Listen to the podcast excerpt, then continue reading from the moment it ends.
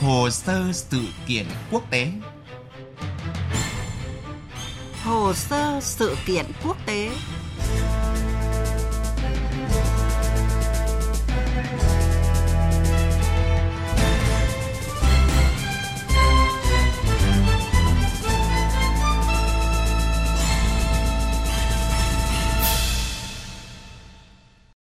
Thưa quý vị và các bạn, trong một bước đi được dự báo trước, nội các Nhật Bản vừa thông qua dự thảo ngân sách cho năm tài khóa 2021 với tổng trị giá lên tới hơn 106.000 tỷ yên, tương đương khoảng 1.030 tỷ đô la. Trong đó, ngân sách dành cho lĩnh vực quốc phòng lên tới khoảng 5.340 tỷ yên, là năm thứ 9 liên tiếp ngân sách quốc phòng của Nhật Bản tăng cao kỷ lục. Động thái này được cho là thể hiện quan điểm rõ ràng của Thủ tướng Suga Yoshihide trong chính sách đối ngoại, đặc biệt nhằm ứng phó với các mối đe dọa an ninh trong khu vực. Đây là năm thứ ba liên tiếp dự thảo ngân sách thường niên của Nhật Bản vượt ngưỡng 100.000 tỷ yên. Trong đó, các khoản chi cho an sinh xã hội sẽ tăng lên mức kỷ lục là gần 36.000 tỷ yên, chiếm khoảng 1 phần 3 ngân sách. Lý do là dân số Nhật Bản đang già đi nhanh chóng dẫn đến chi phí chăm sóc sức khỏe và lương hưu tăng cao. Trong khi đó, ngân sách quốc phòng của Nhật Bản trong tài khóa 2021 sẽ vào khoảng 5.340 tỷ yên. Theo dự kiến, ngân sách quốc phòng mới nhất khoảng hơn 33 tỷ yên dự kiến sẽ được chi cho việc phát triển tên lửa phòng không do Nhật Bản sản xuất. Bên cạnh đó, khoảng 1,7 tỷ yên dành cho việc chuẩn bị đóng hai tàu hải quân Aegis mới thay cho hệ thống này trên bộ. Hơn 57 tỷ yên sẽ dành để phát triển thế hệ máy bay chiến đấu tiên tiến nhằm thay thế loạt máy bay F-2 đã lỗi thời của lực lượng phòng vệ trên không của Nhật Bản. Dẫn đầu dự án phát triển chiến đấu cơ lớn nhất trong vòng 30 năm của Nhật Bản này là Mitsubishi Heavy Industry với sự hỗ trợ của Lockheed Martin. Trong các lĩnh vực mới, dự kiến Bộ Quốc phòng Nhật Bản sẽ phân bổ hơn 119 tỷ yên để phát triển ngành không gian vũ trụ, trong đó bao gồm chi phí nghiên cứu loại kính thiên văn quang học có thể quan sát các vật thể không xác định, các chòm sao vệ tinh cũng như là phát hiện vũ khí siêu thanh. Theo Tokyo, đây là loại vũ khí có khả năng bay nhanh và thấp hơn, khó phát hiện hơn tên lửa đạn đạo, vốn đang được Nga và Trung Quốc phát triển.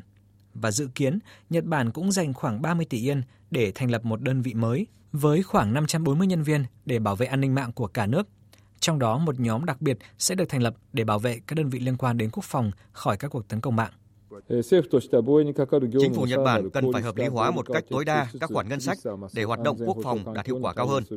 Để ứng phó với môi trường an ninh ngày càng khắc nghiệt, chúng tôi muốn củng cố vững chắc sức mạnh quốc phòng của mình và chúng tôi muốn mọi người hiểu rõ về vấn đề này thông qua các phiên giải trình của chúng tôi tại Quốc hội. Để tài trợ cho dự thảo ngân sách này, chính phủ Nhật Bản dự định sẽ phát hành 43.600 tỷ yên trái phiếu, tăng hơn 11.000 tỷ yên so với kế hoạch phát hành trái phiếu để tài trợ cho ngân sách trong tài khoá 2020. Thưa quý vị và các bạn, việc Nhật Bản tăng mạnh ngân sách quốc phòng cho năm tài khóa 2021 không phải là một bước đi đơn lẻ mà thể hiện xu hướng trong gần 10 năm trở lại đây, nhất là từ khi ông Abe Shinzo tái đắc cử Thủ tướng Nhật Bản vào năm 2012. Việc Nhật Bản liên tục gia tăng chi tiêu quốc phòng phù hợp với chiến lược an ninh mới của Nhật Bản, với bước chuyển đáng chú ý nhất là vào năm 2013. Trong phần tiếp theo của hồ sơ sự kiện, chúng ta sẽ cùng điểm lại một số dấu mốc đáng chú ý trong chiến lược đầu tư cho quốc phòng của Nhật Bản.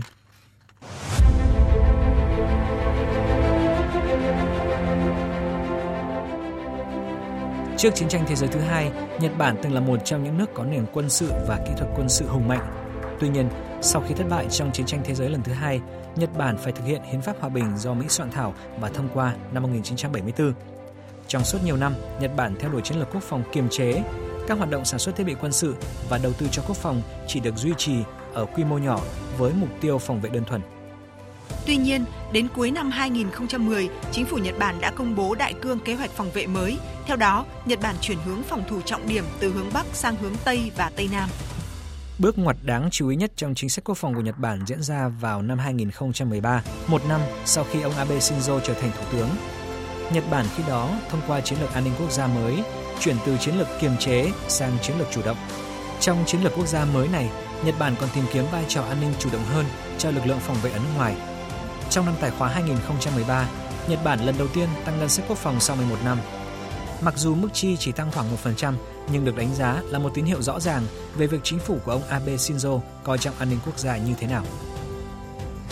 Sau khi thông qua chiến lược an ninh quốc gia mới, Nhật Bản tiếp tục tăng ngân sách cho quốc phòng trong dài hạn, củng cố tiềm lực và thế trận quốc phòng nhằm đối phó với nguy cơ bất ổn ở khu vực Đông Bắc Á, nhất là khi Trung Quốc đơn phương công bố vùng nhận diện phòng không gây nhiều tranh cãi. Trong giai đoạn 2014-2019, Nhật Bản chi 24.700 tỷ yên, tương đương 240 tỷ đô la Mỹ, tăng 5% so với các năm trước. Kết thúc giai đoạn 2014-2019, Nhật Bản tiếp tục thông qua kế hoạch phòng vệ trung hạn giai đoạn 2019-2023 và đại cương kế hoạch phòng vệ với ngân sách hơn 27.000 tỷ yên, tương đương với hơn 240 tỷ đô la Mỹ. Và riêng tài khoá năm 2019, chính phủ đã phê duyệt ngân sách quốc phòng kỷ lục trị giá hơn 5.000 tỷ yên, tương đương với hơn 48 tỷ đô la Mỹ. Trong đó, chú trọng nâng cấp khu trục hạm, mua thêm máy bay chiến đấu tàng hình và tên lửa để đối phó với các thách thức an ninh khu vực. Dưới thời của Thủ tướng Abe Shinzo, năng lực quốc phòng của Nhật Bản liên tục được tăng cường, đưa Nhật Bản trở thành quốc gia sở hữu lực lượng không quân và hải quân có chất lượng hàng đầu châu Á. Và dự thảo tăng ngân sách quốc phòng mới đây cho thấy sự kế thừa trong chính sách an ninh quốc gia sau khi Thủ tướng Suga Yoshihide kế nhiệm ông Abe Shinzo.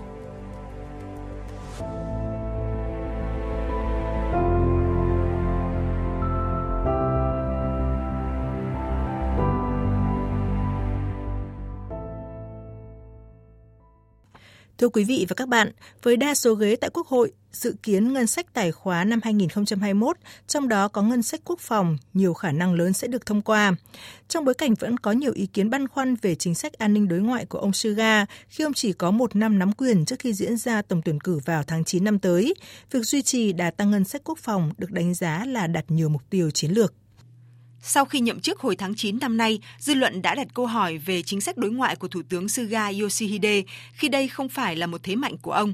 Trong bài phát biểu đầu tiên về chính sách kể từ khi lên nắm quyền trong phiên khai mạc kỳ họp Quốc hội bất thường hồi cuối tháng 10 vừa qua, ông Suga cũng mới chỉ nhấn mạnh đến quan hệ đồng minh với Mỹ –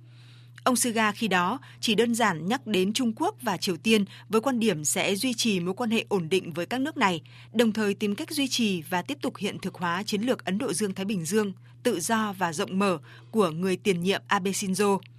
Nhiều ý kiến cho rằng trong một giai đoạn nhạy cảm chỉ có một năm nắm quyền, ông Suga có thể ngại động chạm đến các vấn đề gai góc, kể cả các vấn đề an ninh hay đối ngoại, vì thế, với động thái mới nhất là duy trì đà tăng trưởng ngân sách cho quốc phòng năm tài khóa 2021, ông Suga đã mang tới một câu trả lời rõ ràng rằng ông không ngại các vấn đề nhạy cảm như dư luận vẫn đồn đoán.